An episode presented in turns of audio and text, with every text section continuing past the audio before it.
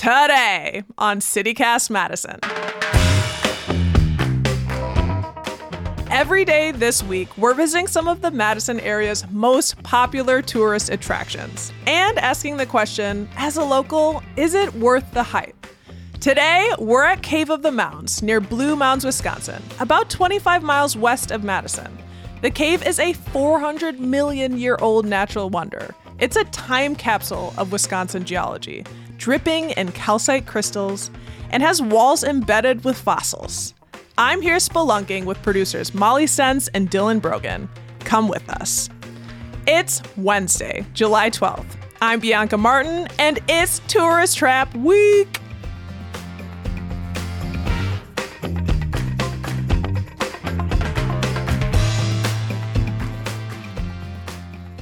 Hi, Dylan. Hey, Molly. Are you sick of us yet? road trip, road trip. So, are we there yet? Are we there yet?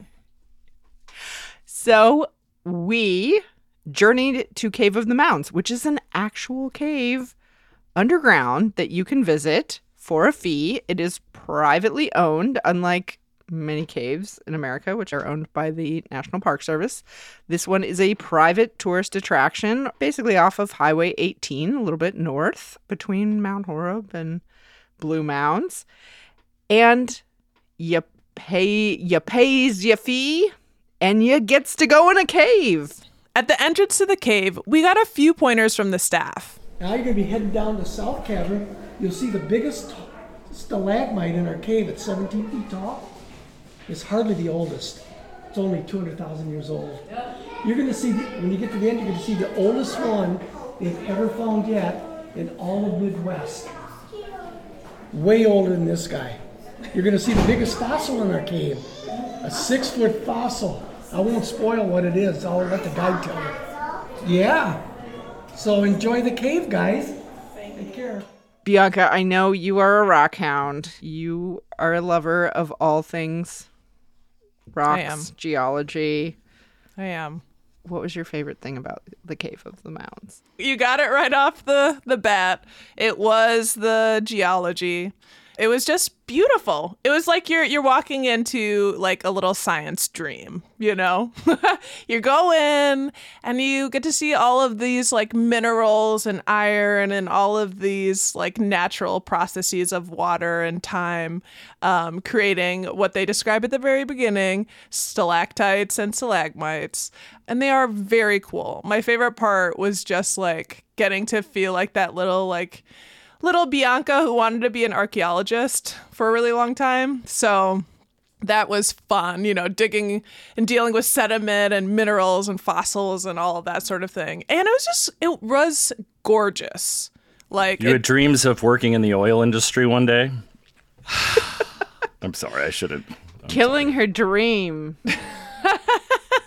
I was about to talk about the pools of water that we saw. Though that was one of my favorite parts about what was gorgeous was like there were all of these wonderful reflections of these, you know, different stalactites and all these different colors reflecting on these little pools of water and oil when dropped into water, you know. That actually looks pretty cool. So, I'm not mad at you that was my brain doing its optimistic thing. But that was my favorite part. What about you, Molly? Well, I thought it was cool that they showed off the uh, inflorescence. I mean, you're going underground, right? It's what they call a self guided tour, meaning, unlike if you've ever been to a national park where it's like very strict, you know, you have to go in at a very certain time with a tour guide and you're basically like attached to them because they are going to make sure that you don't do any crimes, I guess. Cave crime. you know, like stealing rocks or breaking things sin. that are older than our brains can even imagine. So this is a self-guided tour, but there are people down there, right? There there are Wisconsin's finest local teenagers there to guide you around the cave and show off cool fossils. It is eh, paved and lit to some degree. I mean, it is, you know, dark and cool like most caves, but you can see the under a black light, the inflorescence on the wall. That was very cool. Yeah, and those teenagers are pointing out fossils. They were like really old. I think they said like when we walked in, like there are things in here that you know, they predate the dinosaurs, which is pretty neat. We saw some of those. That was the funniest thing you said, Molly, while we were there. Was like, I wonder if there are ever any creationists who stop by and just like, um, I'm not sure. This is 400 million years old, sir. Try to yeah. debate the teenagers. I learned kind of a fun thing about the teenagers just reading um, an, an old article by an old journalist friend, Jane Burns, um, and she wrote about Cave of the Mounds. Apparently, like these teenagers, like working there in the summer in particular, like the, there are whole families where that have been doing it. Like their dad did it and their grandfather did it. And it's like kind of like this driftless area little tradition for you to to work in the cave during the summer, which is nice. Wow, time machine in more than one way down there. It is a little bit of a time machine, Bianca. I like that how you put that. But I just thought that was kind of a nice, um, quaint thing. And I guess my favorite part was it was just nice being in this 50 degree little interesting cave like environment where the air felt like really crisp. And it, the history of it's really interesting too because like they were this like family was uh, had a quarry mine and then they just like yeah they they blew up a part of some hill and they're like oh oh my god there's a cavern here. Once they found this cave, they're like, oh my God, people want to see this cave. And they made it in a tourist trap, a tourist destination, maybe is a friendlier way to put it. And they've been doing it ever since. It's like 80 some years now that they have been operating this. And you could definitely tell that people in the past were a lot less judicious about not breaking off pieces of it, right? Like it was just really clear. There was some damage. That there was some damage done. But it was still really just cool to be down there, cool to see these beautiful natural formations and and yeah, and to learn and I felt like I learned a thing or two from yeah. some nice teenagers as far as summer jobs go, man, that's probably a dang good one. It's definitely a place to learn. I know we talked to one of them and uh, they just were very, I was like, do you want to work for Nat Geo?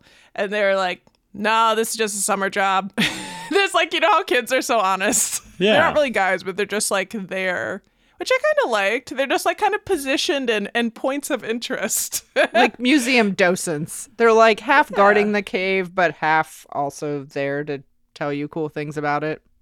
Yeah. So, were there any parts that you felt like were overhyped, overrated? Was it what you thought it would be?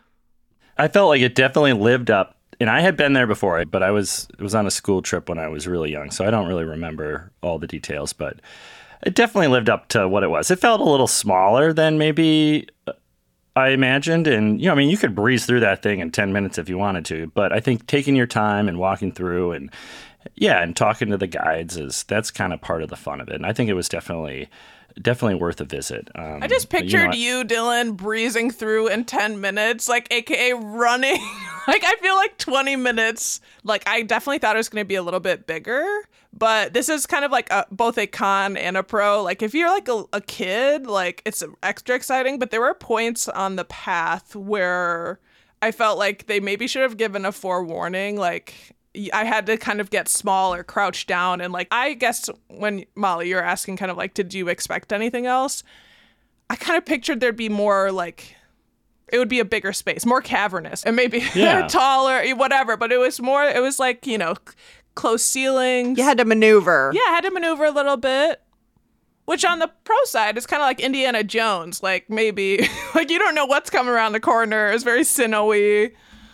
Yeah, I know. I did kind of laugh at you a little bit because you did have to stoop down a little bit, but you were like stooping down so there was three feet of space clearance, and I'm just like. Yes. I feel like the moment you caught me doing that, though, I was actually trying to look under something. That's yeah. This is a tourist attraction that is not ADA compliant. We can just say that there are a lot of stairs. This is definitely something that if mobility is not easy for you, this would be a challenging place to visit. There are some railings. You're not totally on your own there. So, um, and it is paved. That I felt like was a, a distinction from maybe some of the uh, national park caves I've visited.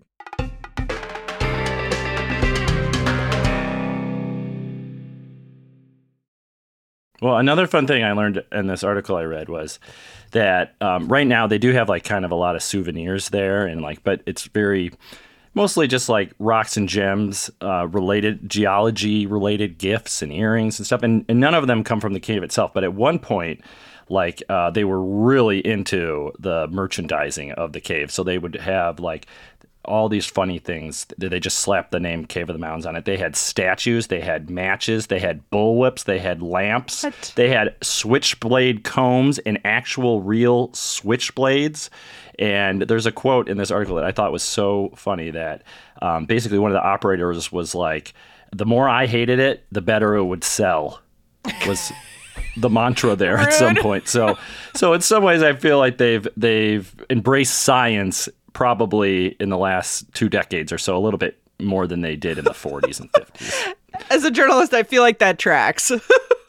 yeah, the switchblades were very popular with teenagers is what is in this article. It's otherworldly in a way. At, at times, I thought of like it was like alien. It was be- it was beautiful. Well, and it's limestone. We should at least say that it's a limestone cave. There's some iron and manganese. Interestingly, I learned it's a national natural landmark, which was not a thing I knew about in the world. I just thought this was like, hey, some old dairy farmer back in the day had a rock quarry like you do in Wisconsin and discovered this cave on his property and was like, sweet, I could charge admission because people want to look at this thing. And it kind of evolved from there. And I always had assumed, because I had never been there before today, that yeah, maybe it was some parts hype and tourist attraction, but no, this is actually a thing that is approved by the National Park Service. It's in no way a national park, but it seems legit. Like it was a legit like I feel walking away like I got I got some real goods go- going in there. like there's an old cephalopod like a squid like part of that fossil that was pretty pretty dope. Yeah, I, the the designation in order to get it, a site must be one of the best examples of a natural region's characteristic biotic or geologic features.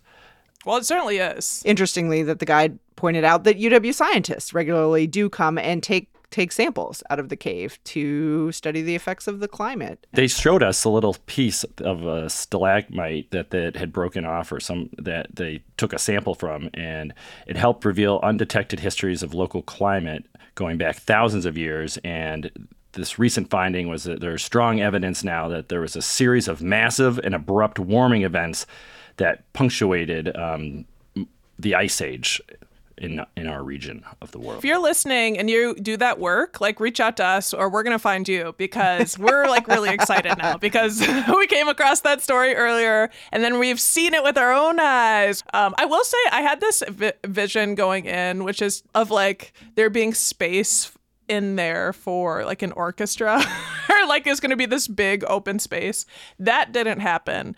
But I will say um the past few tourist traps that we went to, like they all seem like really cool places to have socializing events. Like each one we left being like, you know what would be really rad is like having a party in, here, like hanging out.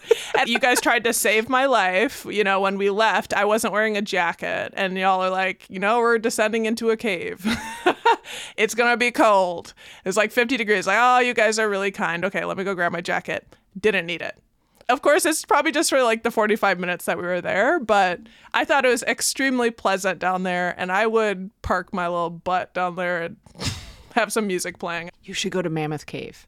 Also, Wind Cave. You will love them. Because some of them you actually have to take elevators down, like to get down. They're so far under. So we should say, as far as like our tips for going, I will say that this is definitely a place you can and should take kids um, you're not going that far down. It's like 50 feet down, maybe. It's, you know, less than a quarter of a mile of a, of a walk, you know, end to end. Bring Definitely a, good for ki- little kids. Bring, bring good shoes. You know, they did say when it first opened, there were ladies in high heels and men in tuxes that came to see this. I not recommended though. I, I would skip the high heels and the tux. I think they those were the ushers the fancy people. it, it, was quite the phenomenon uh, when it first opened. Like that was a cool thing to learn about it too. And they had such awesome marketing materials in the early 40s and 50s. I mean, they said it was number two, right? Like it was right when it opened. It was the number two spot in the nation for visiting. I mean, the Chicago Academy of Sciences called it uh, the most significant cave of the upper Midwest because of its beauty. Also, there was no cheese in it, just FYI, in case you're wondering, because we do store cheese in our caves, but there was no cheese that I could find. And there were no bats. No life, except for those little shrimpy things that we didn't end up seeing. Springtails. Yeah. And apparently there's like tons of other stuff to do. Like we only did the cave, but there are like hiking trails. The like grounds were beautiful. The gardens are gorgeous. It is surrounded by beautiful gardens and they clearly had a fleet of gardeners working to maintain it. There are trails. It, you could have a picnic. Yeah, it almost felt like a little state park vibe. Like I, I would want to pitch a tent and hang out there. Mm-hmm. Same. All right. How many? Our rating system is uh, how many old fashions out of five? Yeah, Bianca. I'm giving this a solid four out of five. Must see, must see. Not totally blown away, but my heart is better for having seen it. Okay, okay. Dylan, how about you? I'm giving this one a five out of five old fashions, and it just it delivered. It delivered on exactly what it promised. I do think they're pretty reasonable for kind of a family. I just think it was totally worth it. It was just a fun little a fun little day trip, especially on a hot um, day. Yeah, I just l- debated on this one, but I think I'm gonna give it a four. Yeah. Woo! Our highest average rating yet. Yeah. On the one hand, I was like, if you've been to a national park cave, this feels like a distant cousin in terms of its size and stature. It's a baby cave compared to some of the big ones we have in this country, but it it's right in our proverbial backyard. And it is gorgeous and I am pro science and teaching kids about science and what a great way to do that. So, yeah.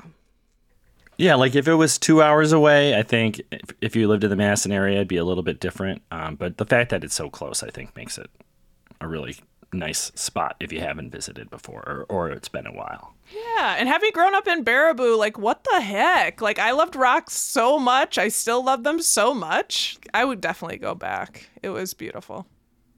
It was wholesome.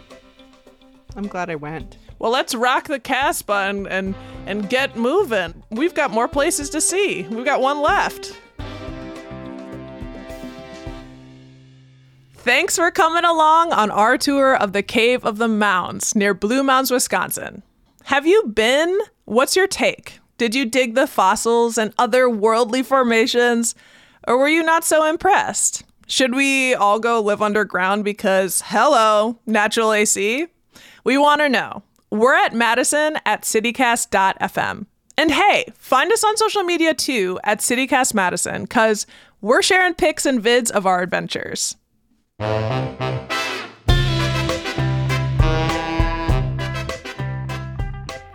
And here's what else Madison's talking about fire.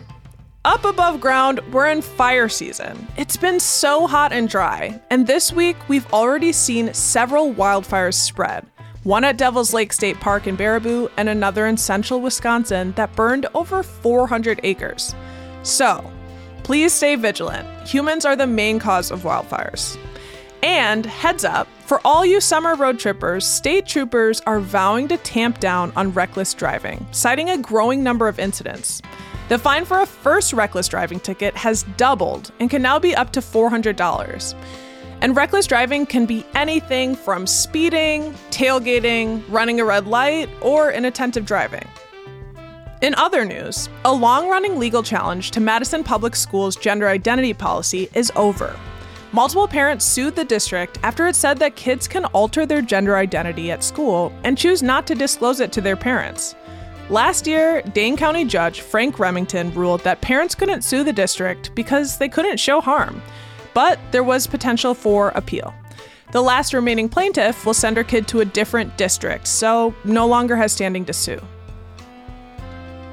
That's all for today here on CityCast Madison. I'm Bianca Martin. If you enjoyed the show, why not share this episode with someone adorably corny in your life who you can picture saying, You've got a bat in the cave. Tomorrow, we end our fantastic voyage with a little taste of muta, aka mustard. See you then.